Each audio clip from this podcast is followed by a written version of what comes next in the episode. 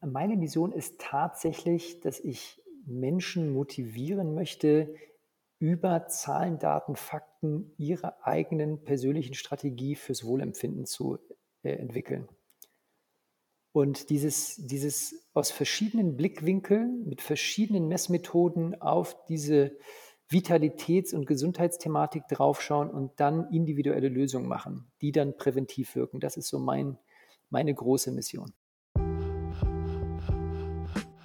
Mein heutiger Gast im Run Till It's Done Podcast ist Dr. Lutz Graumann. Lutz ist Arzt der Sportmedizin, der Chirotherapie und der Ernährungsmedizin und ist in Deutschland einfach eine absolute Kapazität, wenn es um Performance-Medizin geht. Lutz hat schon unglaublich viele Forschungsprogramme in den USA, in Kanada und in Deutschland geleitet und war auch Leiter der Sportmedizin der Bundeswehr und hat unter anderem auch Kampfjet-Piloten hier trainiert. Lutz war selber Basketballspieler und hat auch unter anderem mit Dirk Nowitzki zusammengespielt, worüber er auch in diesem Podcast berichtet. Und Lutz ist auch Head of Education bei Blackroll und im medizinischen Beirat von Lykon. Und das sind nur eine seiner wenigen Tätigkeiten als Performance-Mediziner. Wir sprechen heute über Ernährung, ganz viel über Schlaf, aber auch über Daten und wie kann man das Ganze denn als Routine dann auch in den Alltag integrieren. Das Ganze wird heute ein 60-Minuten-Lauf sein, also wieder ein etwas längerer Lauf. Auch hier als kleiner Tipp, sollte dir das noch zu lange sein, teilt ihr den Lauf einfach in 2 Einheiten ein, beziehungsweise den Podcast und macht daraus einfach 2 Läufe. Ansonsten versuche heute einen aeroben Lauf daraus zu machen. Ganz wichtig, diesen Fehler habe ich gemacht. Ich bin immer drauf losgerannt und habe schnaufen müssen ohne Ende.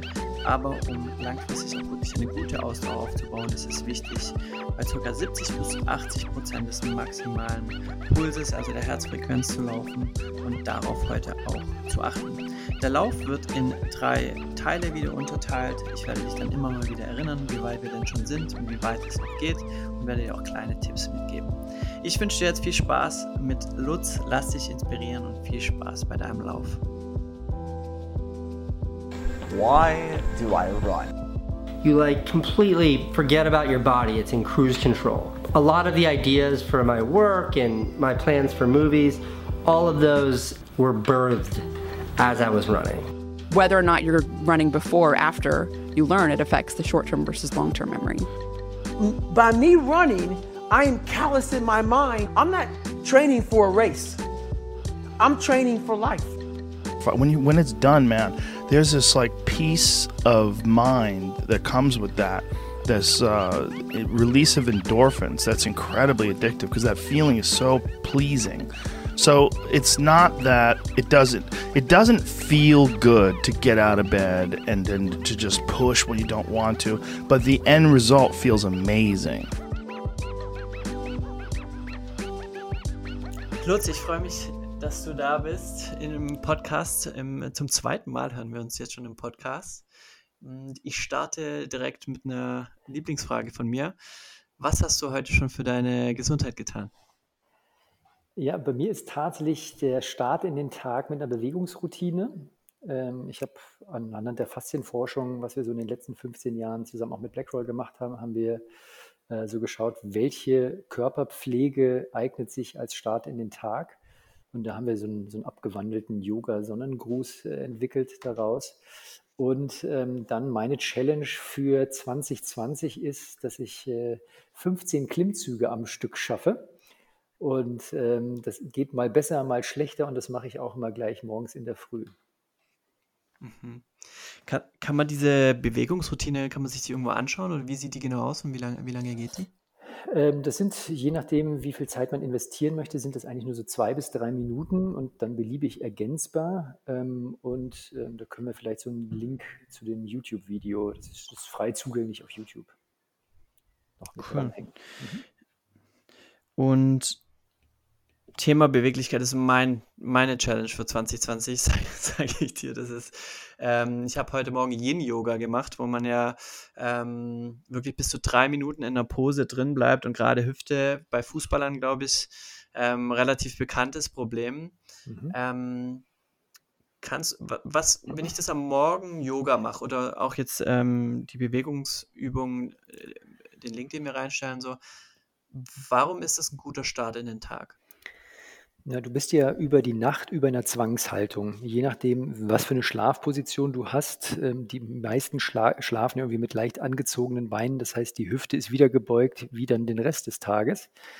Und je nach Gütegrad des Betts und je nach deiner Ruhe im Schlaf macht das total Sinn, einfach mal dem Körper nach dem Aufstehen einen großen Schluck Wasser zu geben und dann die ganzen myofaszialen Ketten, also dieses Zusammenspiel aus Muskel, Faszie, Sehnen, einmal komplett durchzubewegen, damit sie einfach die Muskulatur, die Spannung verliert und dass diese ganzen Bindegewebsschichten einfach vernünftig übereinander gleiten können und wir einfach mal den Körper in den vollen Bewegungsumfang reingebracht haben. Das ist jetzt nicht so, dass das irgendwie verglichen werden muss von Mensch A zu Mensch B, sondern es ist wirklich, ich vergleiche mich jedes Mal mit mir selbst und gucke, dass ich im Laufe der Zeit einfach ein bisschen beweglicher werde. Mhm. Ist es dann wirklich im Schlaf so, dass wenn wir so in der Embryostellung oder so sitzen, ist es ja eigentlich, wenn ich da an die Seite so einen Stuhl, ist es dann, sitze ich eigentlich im Schlafen dann auch? Oder kann man also auch von der Haltung im Schlaf, hat man da Einfluss überhaupt drauf oder so, kann man da irgendwie drauf achten? Also es gibt manche Experten, die sagen, du solltest einfach dann lernen, irgendwie auf dem Rücken zu schlafen. Das halte ich tatsächlich für vermessen, weil wir können eigentlich nur kontrollieren, wie wir einschlafen. Und dann macht unser Unterbewusstsein eigentlich das, was es immer machen möchte. Und wir sehen mit unseren Schlafmessungen, die wir seit ein paar Jahren machen, sehen wir, dass bis zu 40 Richtungswechsel, Bewegungswechsel im Schlaf völlig normal sind. Also das ist nicht wirklich kontrollierbar. Also das muss man einfach akzeptieren und dann einfach lieber die Körperpflege drumherum planen, um Muskulatur zu entspannen und Beweglichkeit dem Körper zurückzugeben. Ist es dann auch direkt eigentlich zu empfehlen, vor dem Schlafengehen? Machst du da auch nochmal Beweglichkeitsübungen? Das empfehlen wir unseren Klienten natürlich auch nochmal irgendwie so eine Art Wind-Down-Ritual, denn es geht ja darum, diese Bewegungsrituale sollen die Muskelspannung reduzieren, denn je weniger Spannung da ist, desto besser ist dann auch die Nährstoffversorgung und die Regeneration im Schlaf. Und da kann man auch nochmal so eine Selbstmassage machen mit der Blackroll oder auch wieder nochmal so eine kleine Dehntechnik, bevor man dann ins Bett geht. Mhm. Also ich glaube, wir sind schon voll beim Thema und das ist, glaube ich, auch das spannendste Thema überhaupt. Thema Schlaf an sich.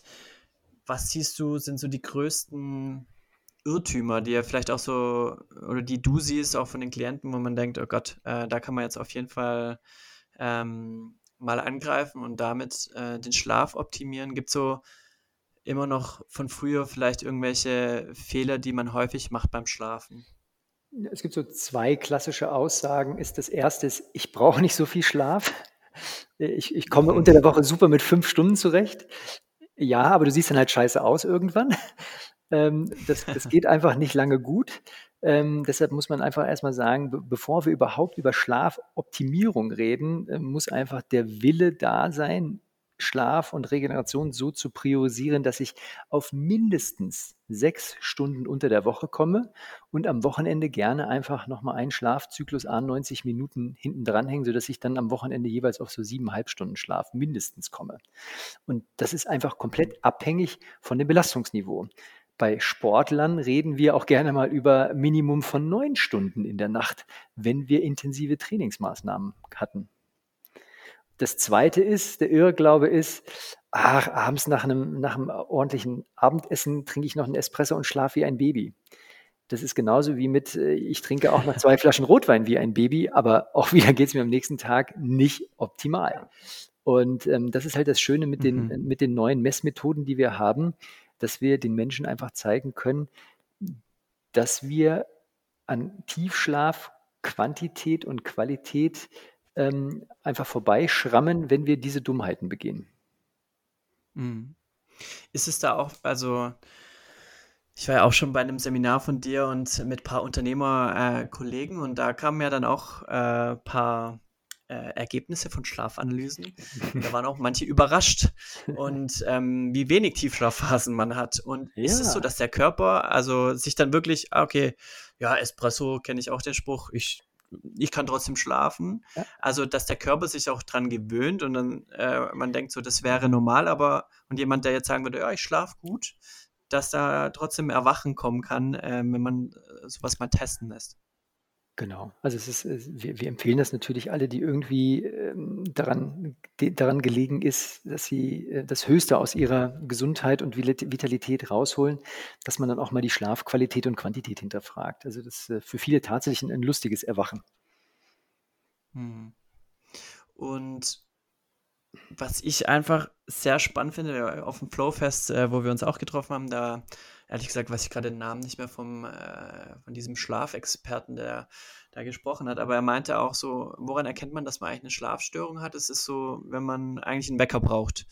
Wachst du selber mit einem Wecker auf oder kann man das wirklich so ganz gut timen und siehst du das auch so wie er? Das sehe ich tatsächlich ein bisschen anders. Wenn man die Menschen ohne Wecker schlafen lässt, ist es oftmals so, dass sie vielleicht ein ganz bisschen länger schlafen, als sie unbedingt müssen. Und wenn es darum geht, wenig Zeit zu haben oder das alles noch so ein bisschen zeitlich zu optimieren und den Effizienzgrad zu steigern, ist es legitim, einfach nach 4 guten Schlafzyklen oder 6 Stunden dann halt aufzustehen. Und ich versuche im Alltag tatsächlich auf eigentlich diese 7,5 Stunden zu kommen, weil ich es für mich so priorisieren kann und im Familienalltag erst das irgendwie funktioniert. Und ich stehe aber mit einem dieser Schlafphasenwecker auf. Ich nutze selber für mich persönlich die Sleep Cycle App.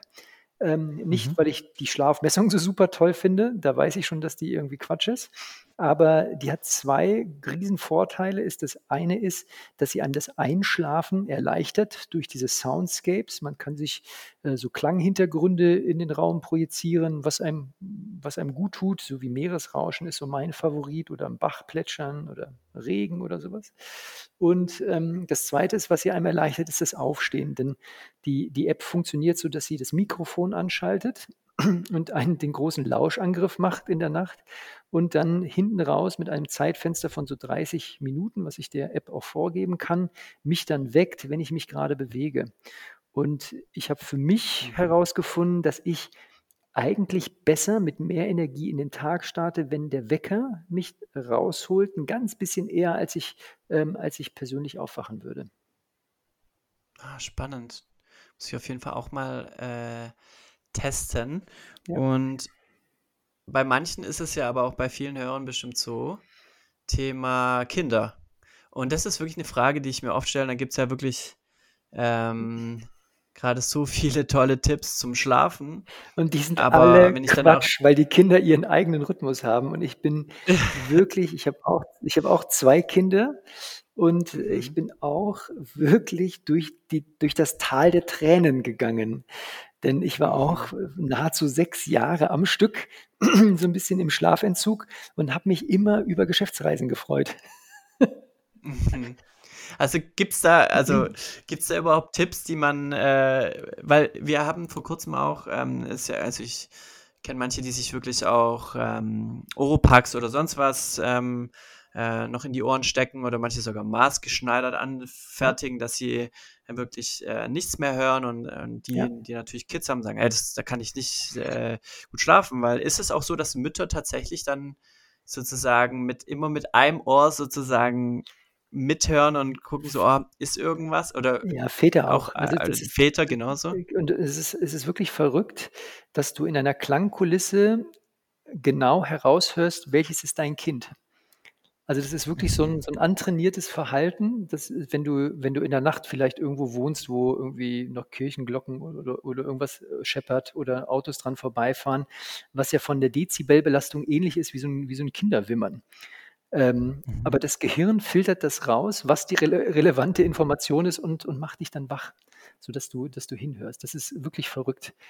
Aber du musst einfach Strategien entwickeln. Also bei uns war es so, dass wir dann einfach entschieden haben, es gibt einen, der Wache hält und der andere darf irgendwo anders in Ruhe schlafen, auch gerne mit Ohrenstöpseln, sodass wir uns aufgeteilt haben, dass einfach immer nächteweise wir uns abgewechselt haben. dass das funktioniert, und man muss dann auch zusehen, dass man an den Wochenenden Schlaf und Regeneration priorisiert und einfach wirklich wieder Mittagsschlaf hält.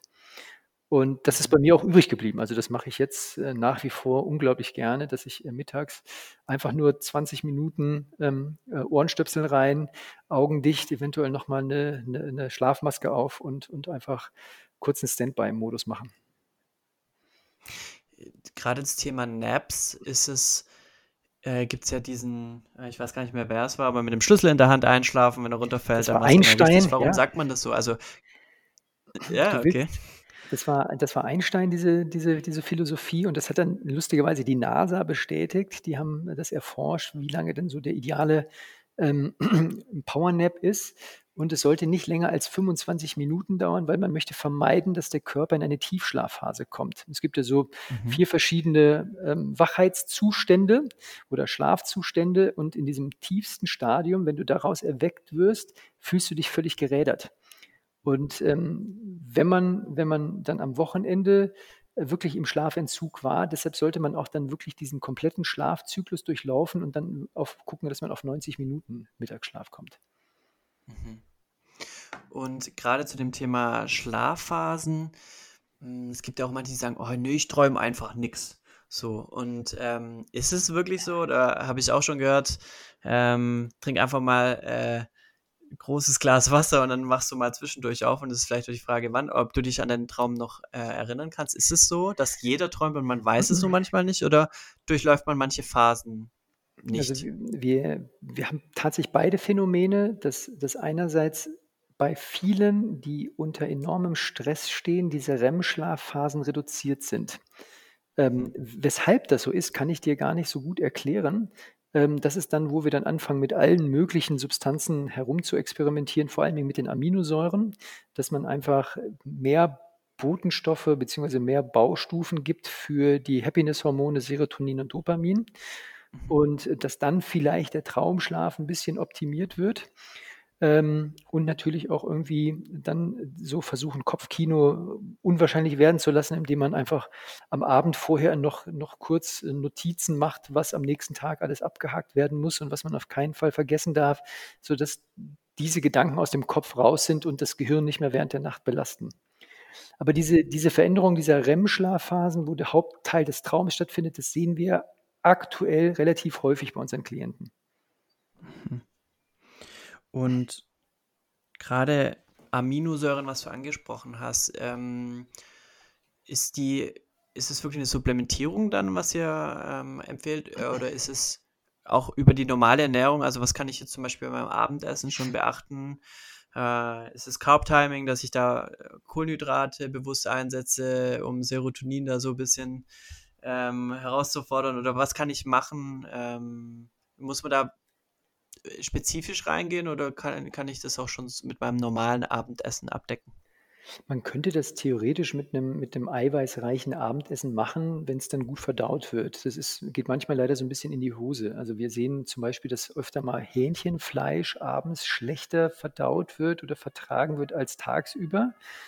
Und wir sagen deshalb, wenn man so ein bisschen damit hadert, gerne einfach mal diese Aminosäuren in Reinsubstanzen ein bisschen höher dosiert ausprobieren, und vor allen Dingen reden wir hier über die Aminosäuren Tryptophan und 5-HTP. Das sind so die Klassiker, die derzeit ausprobiert werden. Was auch immer wieder in den sozialen Medien auftaucht, ist einfach das gezielte Nehmen von Magnesium nochmal. Aber da haben wir die Erfahrung gemacht, dass ungefähr 30% der Klienten, nachdem sie abends vom Bett gehen, Magnesium einschmeißen, dass die nochmal aufgedrehter sind und dann eigentlich nochmal schlechter schlafen als vorher. Denn also dieses Magnesium als Ruhesalz und Schlafsalz bin ich so ein bisschen skeptisch, und wir empfehlen eigentlich, dass die Gabe von Magnesium eher tagsüber und auch schon gleich in der Früh. Sehr gut, du hast den ersten Abschnitt geschafft. Du bist jetzt 20 Minuten unterwegs, und jetzt achte auf deine Atmung. Ganz wichtig, finde deinen eigenen Rhythmus. Denn oftmals ist es so, wenn du dich an eine gewisse Schrittfolge festhältst, dann ist es manchmal ein bisschen schwierig. Nimm deinen eigenen Rhythmus auf, und ganz wichtig, tief durch die Nase einatmen und durch den Mund wieder ausatmen. so viel Sauerstoff wie möglich reinbekommen und vielleicht 2 Schritte tief einatmen und 3 Schritte tief ausatmen. Dich jetzt nochmal auf die Umgebung fokussieren und ganz wichtig, ein aerober Lauf bedeutet, wir laufen bei 70-80% unserer Herzfrequenz, also nicht überpacen und auch im zweiten Abschnitt so dranbleiben.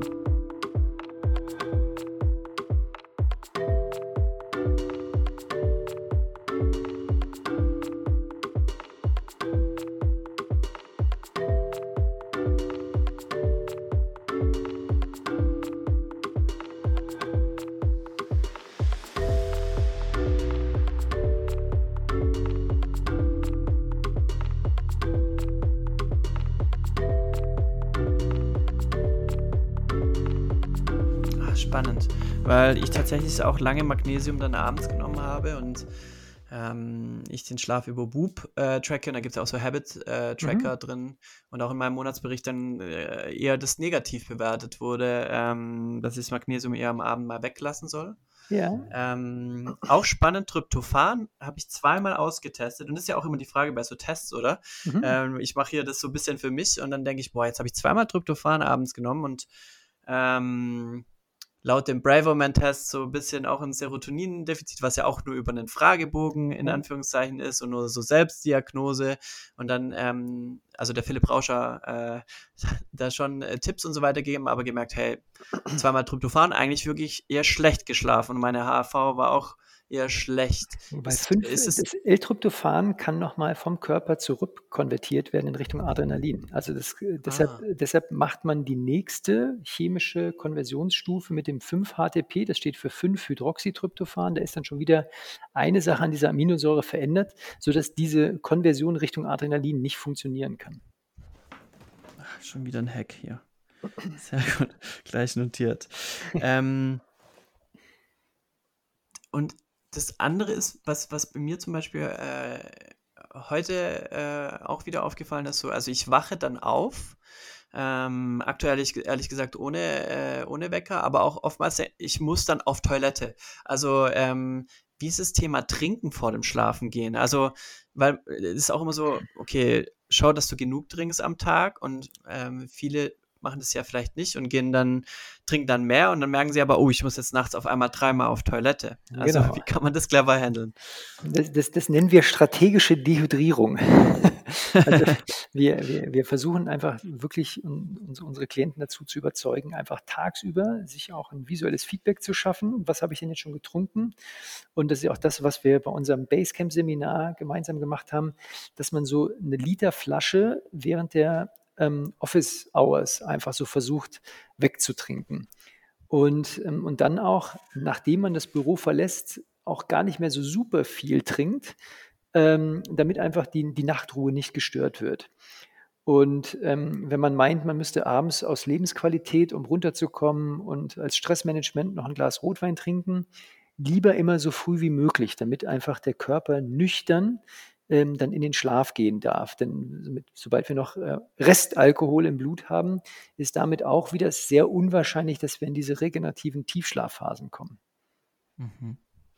Und direkt nach dem Aufstehen sozusagen, also das, was glaube ich der Wolfgang Unserl ja oft als Tipp gibt, großes Glas Wasser mit ein bisschen Limettensaft und Salz. Genau, das ist das hat sich auch woanders rumgesprochen, das empfehlen wir auch. Wobei was Großes ist immer so ein bisschen individuell abhängig. Bei mir ist großes Glas, was ich morgens einfach mit gutem Gefühl runterkriege, ist nur knapp 0,2, 0,3. Also viel mehr geht bei mir in der Früh auf nüchternen Magen dann erstmal nicht.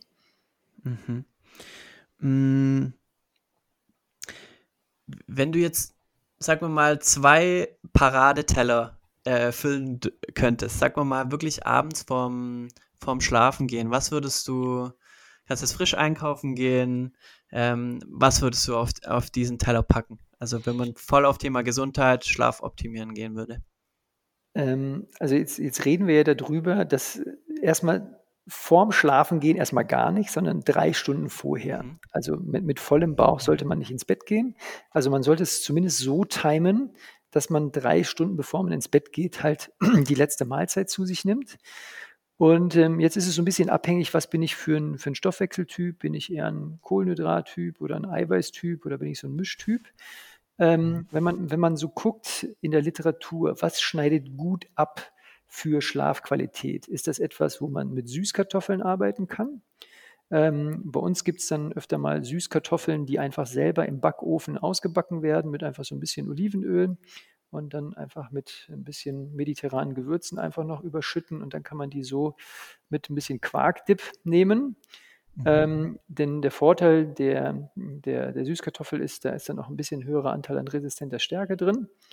Dann versuchen wir auch mit Reis zu arbeiten. Das ist auch das, was wir dann mit den Nationalmannschaften machen, dass wir versuchen, in den Hotels mehr so Jasminreis zu geben als halt klassisch Pasta und die Jungs so langsam dahin drillen, dass sie auch da smartere Choices machen. Dann kann man den Großteil des Tellers füllen mit gedünstetem Gemüse. Und da ist einfach was man gern hat, was man gut verträgt, ob es irgendwie gedünstete Karotte ist, Brokkoli ist, kann man auch zusammen mit den Süßkartoffeln in den Ofen schmeißen. Also kann man einfach zig Sachen sich was Gutes tun und dann, wenn man mag, noch irgendwie eine Eiweißbeilage mit ein bisschen Fleisch, mit ein bisschen Fisch. Gerne bei uns, was also für uns ein super schlafinduzierendes Wohlfühlessen ist einfach Lachs mit Avocado ohne Brot. Dann hast du nicht so viele Schwankungen des Blutzuckers und so Avocado mit Lachs macht unglaublich schnell satt und glücklich.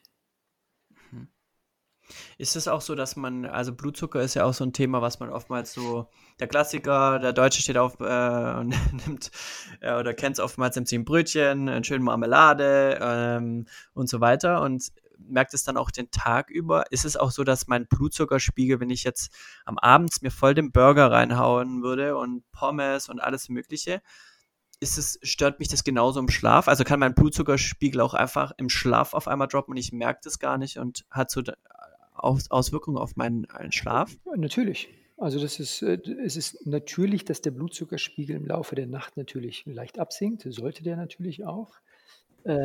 Aber es geht oftmals mehr um die Qualität der Mahlzeit und die Quantität der Mahlzeit als was ist jetzt die Verteilung der Makronährstoffe. Das ist einfach abhängig, was vertrage ich denn, was bin ich für ein Stoffwechseltyp?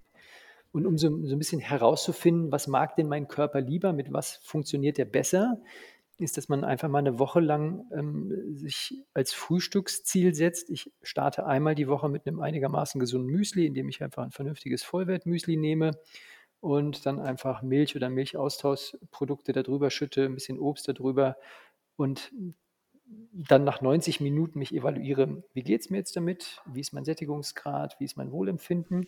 Und dann die zweite Hälfte der Woche oder die zweite Woche dann einfach ein eiweißreiches Frühstück, das man einfach mit 2 bis 3 verschiedenen Eiern startet, entweder gekocht oder als Spiegelei oder als Rührei und guckt, bin ich damit auch genauso satt, bin ich damit genauso leistungsfähig oder geht es mir vielleicht sogar damit ein bisschen besser?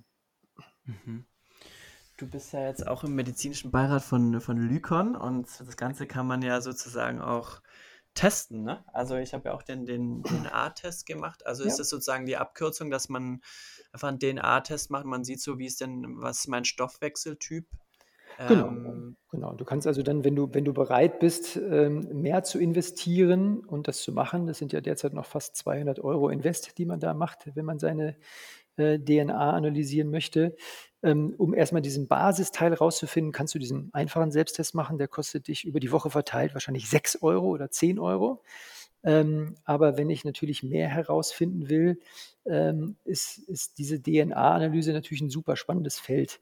Und das wird ja jedes Jahr besser. Auch du hast jetzt Lykon angesprochen, die sind ja jetzt auch im Laufe der Zeit schon mehr Snips dazugekommen. Also es wird ja ständig besser und ständig mehr verfügbar und die Literatur wird besser und aussagekräftiger.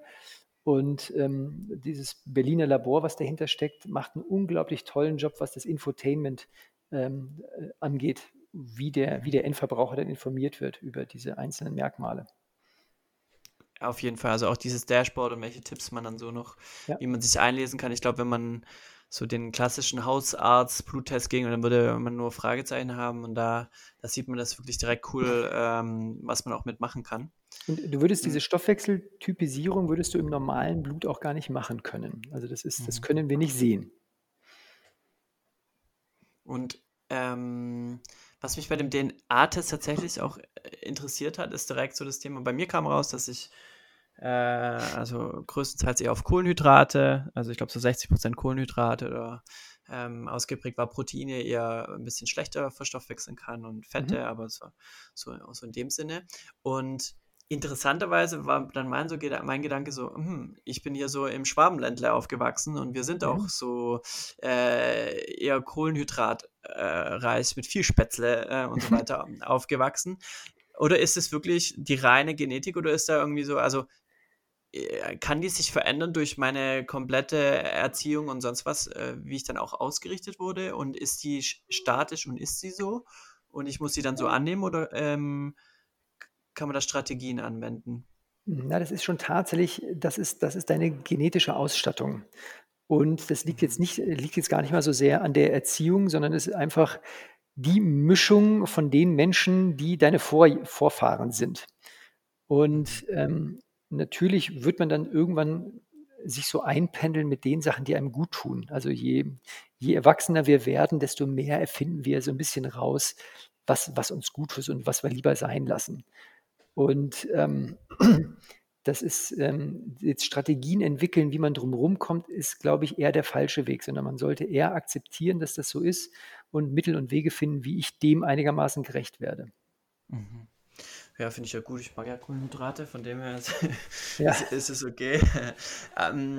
Und gleichzeitig, ich habe auch ich habe fast die ganze Palette bei Lykon durch, den unverträglich, also den My Nutrition Test gemacht, wo man, ich glaube, 100 Allergene, Genau, und da habe ich auch mal so kritische Stimmen, wenn man das jetzt so googelt, auch von Ärzten so gehört, dass man sagt, okay, da werden jetzt Antikörper gemessen, mehr oder weniger, und es zeigt eigentlich auch so, was hat man denn in der letzten Zeit auch viel gegessen und dass es gar nicht so unnatürlich ist, dass dein Körper Antikörper gegen das bildet, was du isst.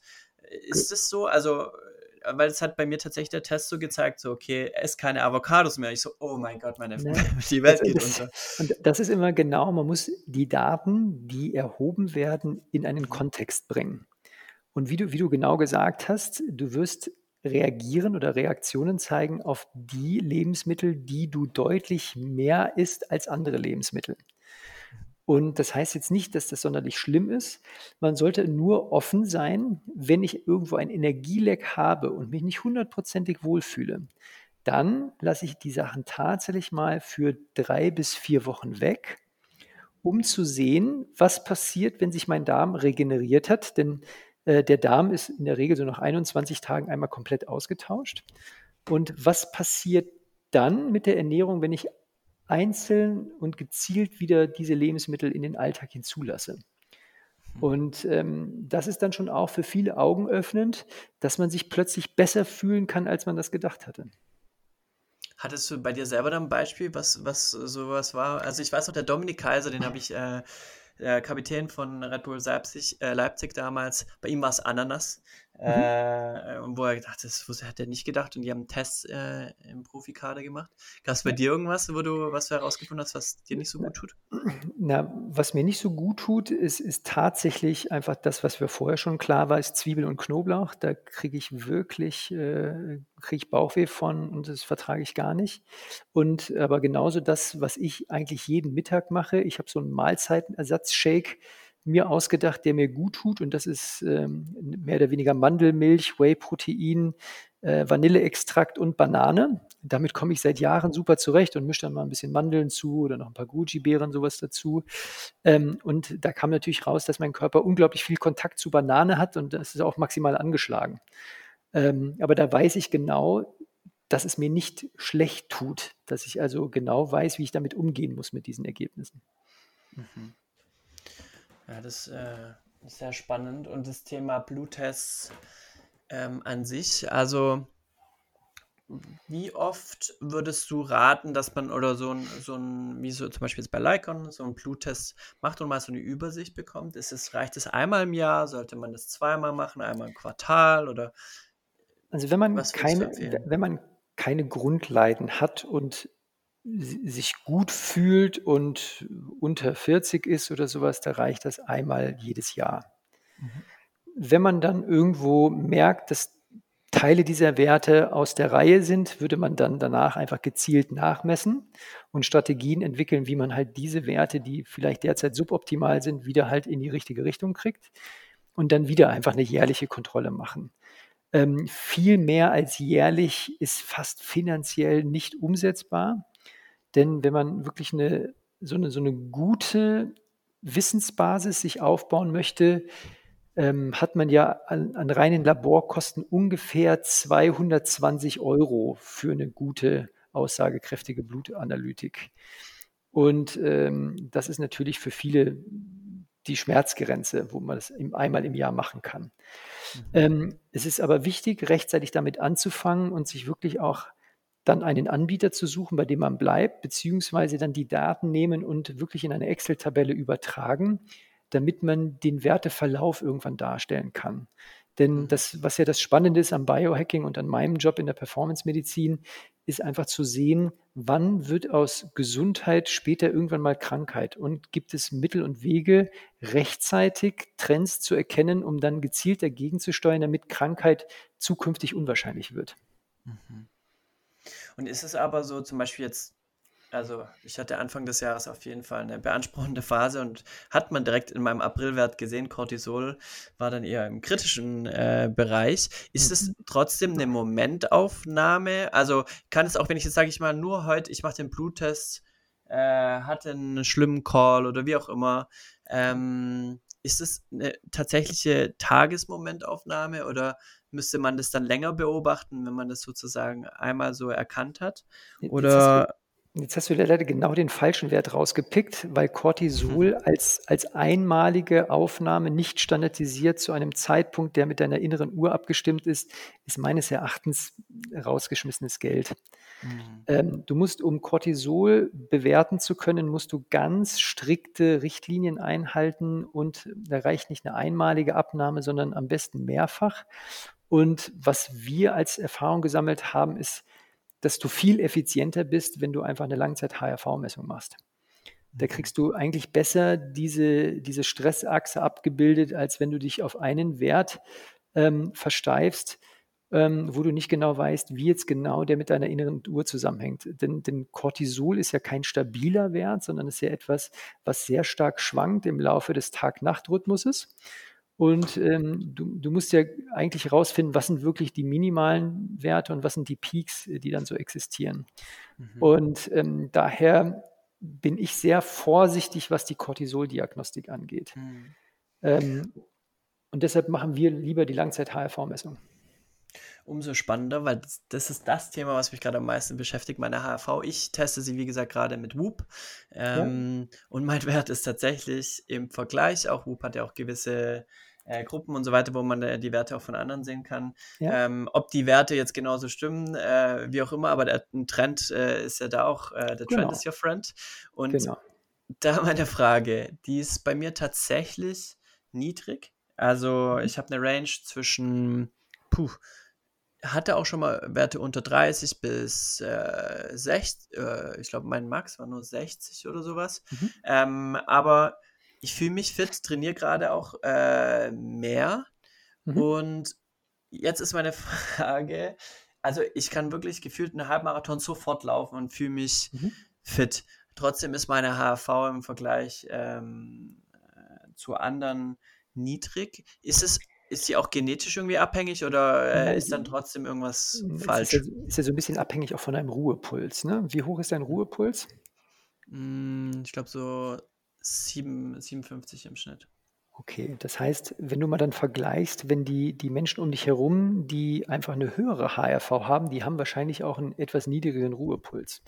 Du kannst das erstmal nur dann wirklich vergleichen mit den Menschen, die einen genau identischen Ruhepuls haben wie du und dann einfach mal schauen, wie ist denn die Schwankungsbreite und wie reagierst du auf bestimmte Techniken. dass man einfach mal guckt, was passiert, wenn du einfach gezielt Koffein mal weglässt am Anfang. Es gibt ganz viele, die sehr koffeinsensibel sind. Sobald du die erste Tasse Kaffee drin haben, geht die HRV dramatisch gleich nach unten. Und was passiert, wenn du so klassische Entspannungstechnik machst oder auch mal mit binauralen Tönen arbeitest? Kriegst du das einfach hin? Meditationstechniken, binaurale Töne, Atemtechniken, ob die einen Einfluss darauf haben? Weil da sollten messbare Schwankungen existieren. Das Extremste, was man wirklich auch sieht, ist jetzt nicht nur bei, also ich habe Koffein tatsächlich seit 40 Tagen komplett reduziert. Gar nicht so eine krasse Auswirkung, aber fühle mich trotzdem besser. Und das Krasseste ist wirklich Alkohol. Also bei, ehrlich gesagt, habe ich das genauso weggelassen, aber bei anderen, das sieht man auch, und da sprechen wir auch am meisten drüber, wie man sieht, was für einen extremen Einfluss Alkohol auf die HRV hat. Mhm.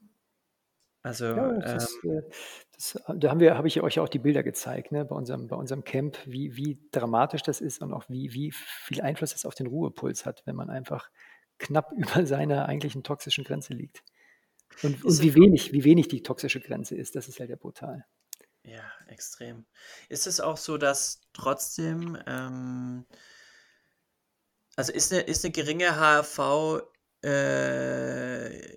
an sich gefährlich, oder ist es immer ein Indikator für Stress, oder ist es auch so, dass manche einfach, kennst du jetzt auch Profisportler, die du betreut hast, die eine geringe HRV haben, oder ist es nicht möglich? Das ist eigentlich, haben die guten Profis oder die in dem Ausdauersegment unterwegs sind, haben da eigentlich ganz gute Werte.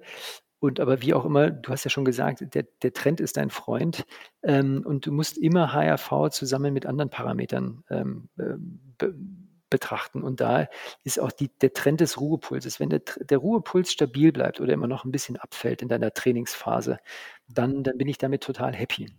Mhm. Natürlich würden wir versuchen herauszufinden, wie kriegen wir jetzt deine HRV wieder hoch?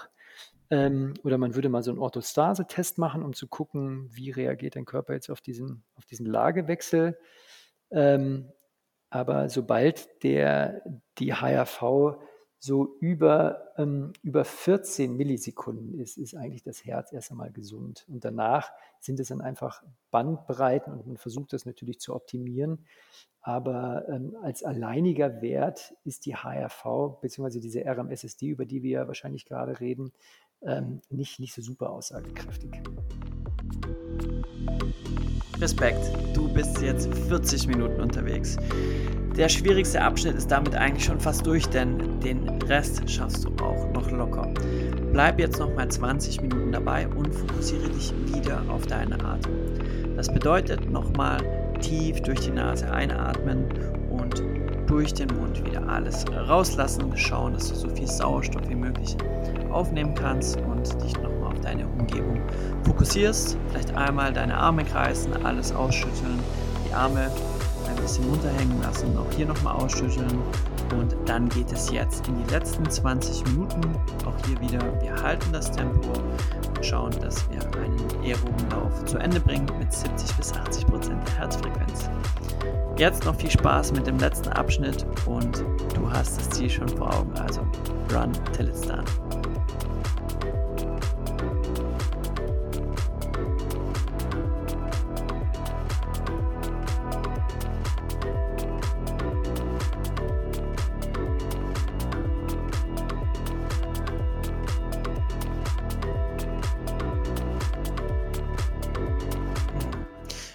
Auch dieses Thema Tracking, also ich weiß, du testest da auch selber viel oder wirst oft als Experte auch herangezogen. Deinen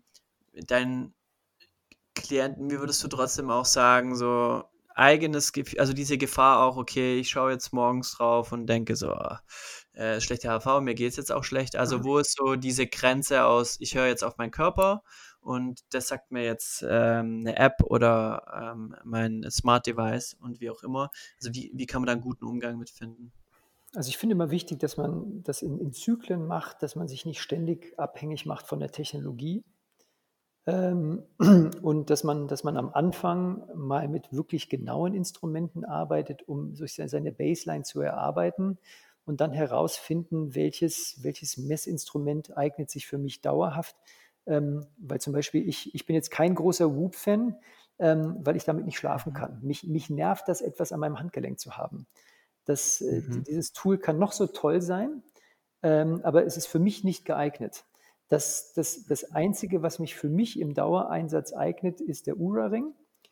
Und weil ich den irgendwann akzeptiert habe im Schlaf. Dieses Whoop-Armband hat sicherlich viele gute Aspekte, aber es macht für mich keinen Sinn, weil ich damit nicht schlafen kann. Es nervt mich einfach.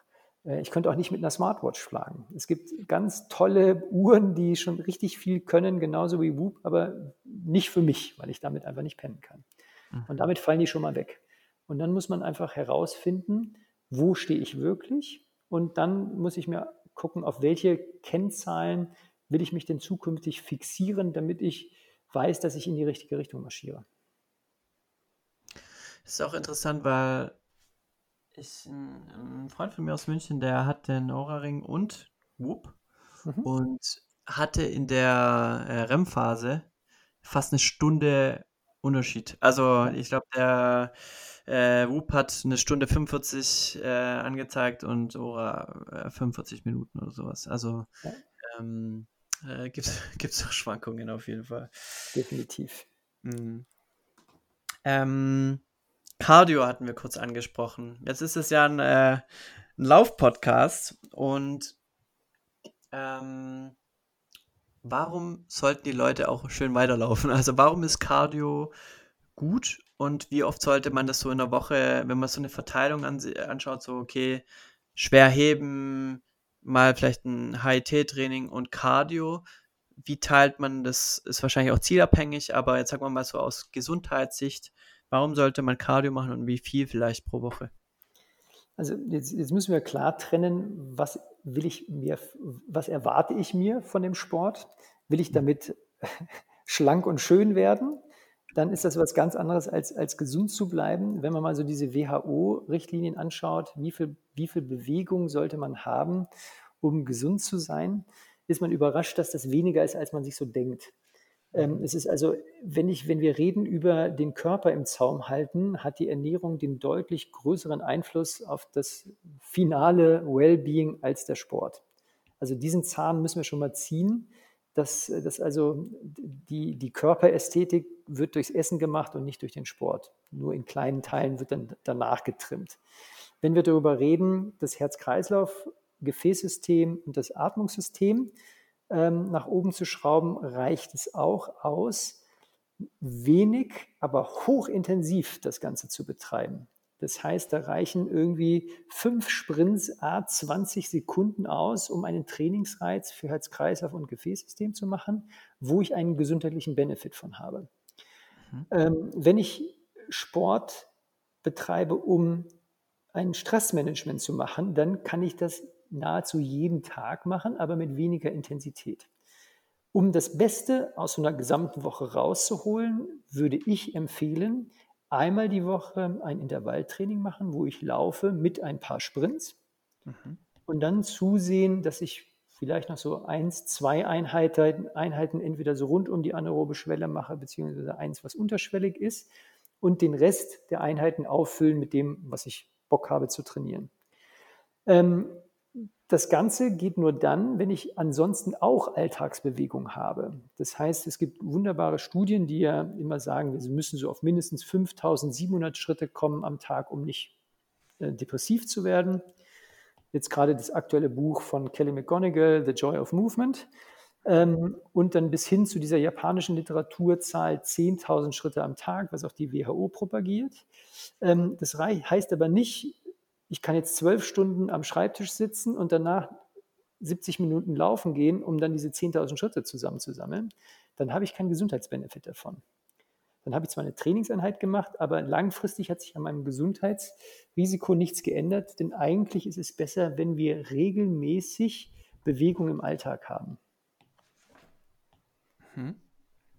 Und was gibt's da für Tipps, sagen wir mal jetzt für wenn man einen normalen Office-Job hat, reicht dann schon einfach mal zwischendurch eine kleine Pause zu machen, einmal aufstehen und kurz durch den Raum laufen und sich einmal dehnen. Genau, einfach jede Stunde ungefähr. Alle Stunde bis 90 Minuten einmal kurz aufstehen, gucken, dass man ein paar Schritte sich vorbewegt, irgendwo an den Wasserspender gehen, nochmal auf die Toilette gehen, an den Kopierer gehen.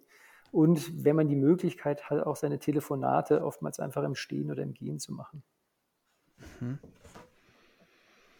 Lutz, bevor ich in die Rapid Questions gehe, gibt es einen Tipp, den du gibst, wo manche Klienten dann sagen, so, oh, das habe ich jetzt aber noch nie gehört, aber das ist jetzt ungewöhnlich. Also fällt dir da was ein, wenn du sagst, das ist was du vielleicht entdeckt hast oder sonst was, wo du sagst, das finden manche vielleicht ungewöhnlich, auch vielleicht in der Expertenszene, wo du sagst, das ist aber so mein Tipp, den ich oftmals mitgebe.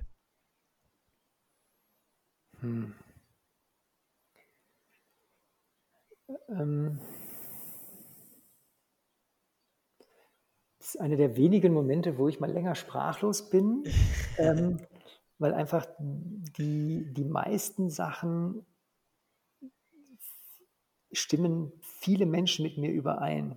Mhm. Also das ist, ich glaube, dass es gibt jetzt kein so ein Ding, wo ich irgendwie fernab von anderen Experten unterwegs bin.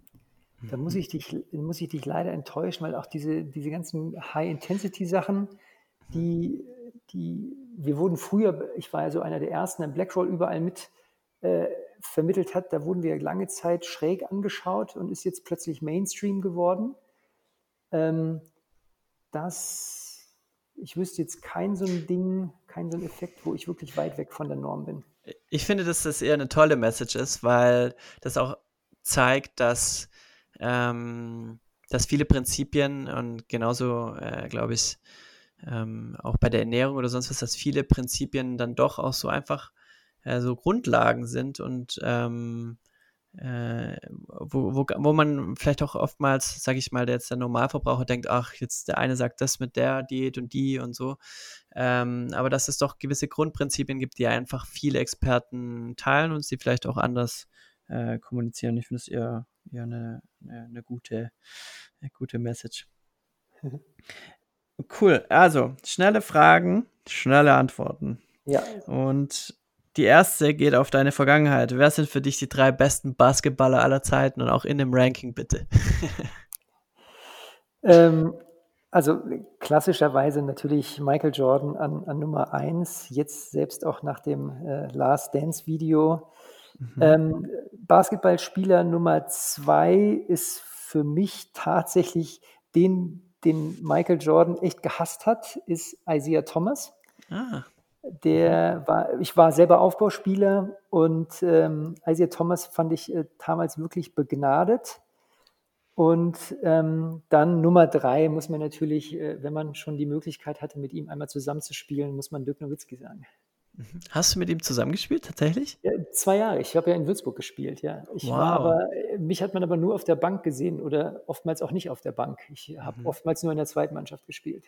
Okay, die Frage kriegst du bestimmt auf, aber wie war so? Also was hat für dich herausgestochen?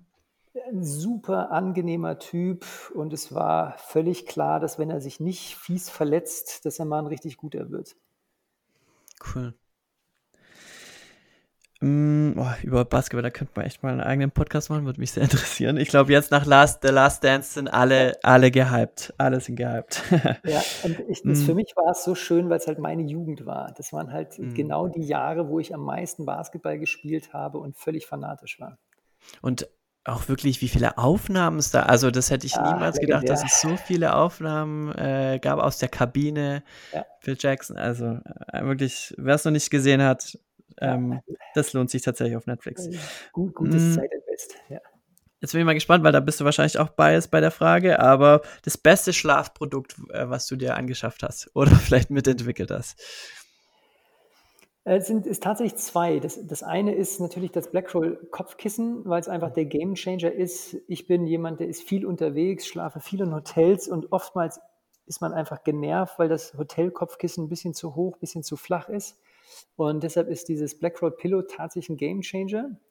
Das Zweite, wo ich erst super skeptisch war und es eigentlich als esoterischen Quatsch abgetan habe, war die Schlafbekleidung von unserem Sponsor vom Eishockeybund Lennox. Da hatte ich gedacht, dass das irgendwie nicht funktionieren kann, dass etwas, was Hautkontakt, bei Hautkontakt den Parasympathikus anschaltet. Mhm. Aber das hat erstaunlicherweise, habe ich im Vergleich mit anderen guten Schlafanzügen, habe ich 3 Schläge weniger Ruhepuls mit der Bekleidung. Also ich trage nur das Oberteil, die Hose mag ich von einem anderen Hersteller lieber, aber das kurze T-Shirt macht tatsächlich 3 Schläge weniger in der Nacht Herzschlag.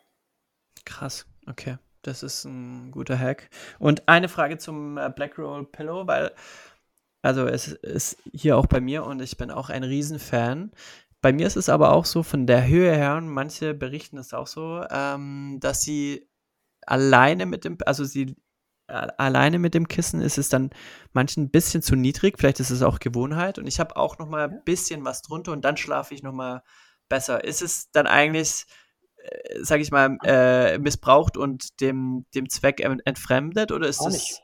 Nein, gar nicht. Das ist ja ein Hack. Du hast für dich erkannt, dass das Volumen ein bisschen zu wenig ist und dann, weil du so unglaublich breite Schultern hast wahrscheinlich. Es ist zum Glück ein Podcast, wo man mich nicht sieht. Aber wir haben ja ein ähnliches Problem. Aber viele haben es noch nicht gecheckt, dass das Blackroll-Kissen verschiedene Oberflächen hast. Wenn du es drehst, ist diese Mulde nicht da. Also wenn du es einmal um 180 Grad drehst, ist die Mulde weg und dann ist es höher. Mhm. Also das Blackroll-Kissen ist tatsächlich so gebaut, dass du es mit verschiedenen Drehungen das Volumen variieren kannst. Das haben viele vielleicht noch nicht gecheckt. Ja, das mache ich auch oft. Wenn ich jetzt meinen Nap mache, dann liege ich tatsächlich auf dem Rücken und dann falte ich es sogar einmal in der Mitte und dann bin ich so leicht erhöht und das und höre dann, wie heißt es, Brain FM mit schönen Beats und dann geht's schnell ins Traumland. Oder ins Lala-Land, ja. Genau. Was darf in deinem Kühlschrank nicht fehlen? In meinem Kühlschrank sind tatsächlich leider immer Avocados und leider auch eigentlich immer Bier. Okay. Okay, zum Bier noch eine schnelle Frage. Bier, ist es an sich wirklich so vitalisierend, sagt man nach dem Sport? Also alkoholfreies Bier oder an sich, ist es gut nach dem Sport? Oder also geht's überbewertet, wenn du es als isotonisches Getränk machst, wenn du es als Geschmackerlebnis machst, ist es einfach super. Mhm. Und man muss echt mit der Dosis aufpassen. Bei mir ist es, ich darf nicht mal eine 0,3-Flasche abends trinken, damit ich meinen Schlaf nicht zerstöre. Und das ist so diese große Lernerfahrung mit den Wearables, dass du einfach genau sehen kannst, wann ist die Menge too much. Aber nach einer Trainingseinheit gibt es wenig bessere Momente, als an die Flasche zu gehen und dann einen großen Schluck kaltes, kühles Bier. Das ist sensationell. Ja, das kennt auch der Fußballer ganz gut. Ja. Welche Frage hättest du gerne mal gestellt bekommen und bekommst du nie gestellt? Oder was denkst du, ist eine wichtige Frage, die man dich eigentlich mal fragen sollte? Weil du kriegst immer so viele Fragen, aber fehlt eigentlich eine, die du wichtig findest?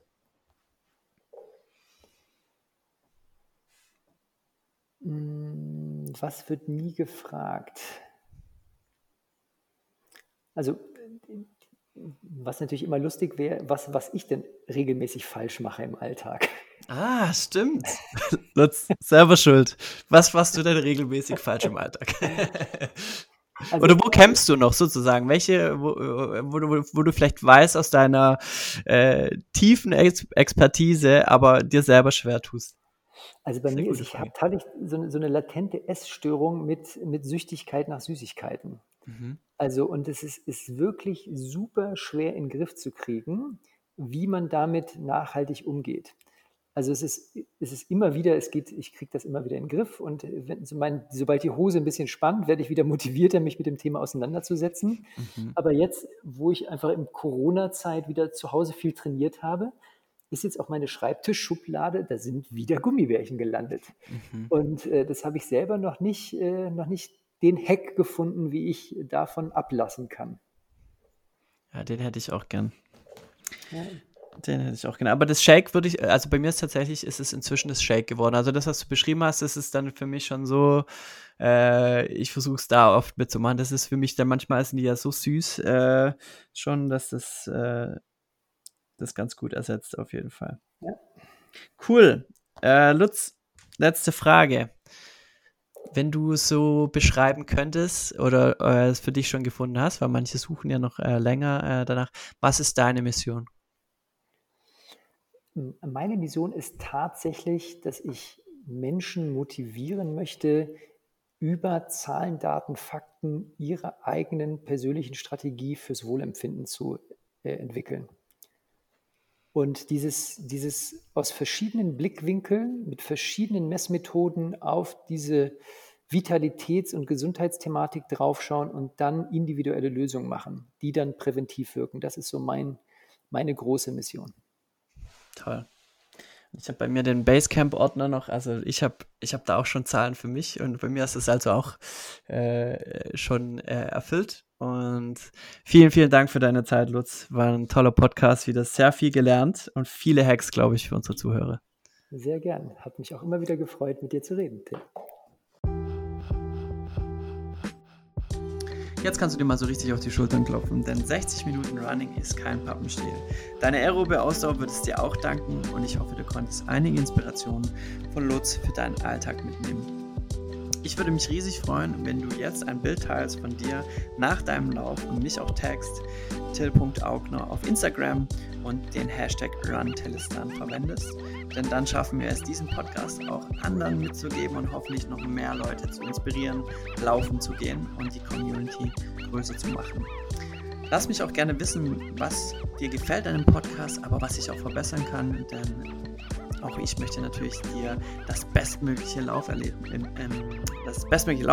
bieten und wir starten auf jeden Fall nächste Woche mit dem nächsten Podcast und der nächsten Inspiration für deinen Lauf.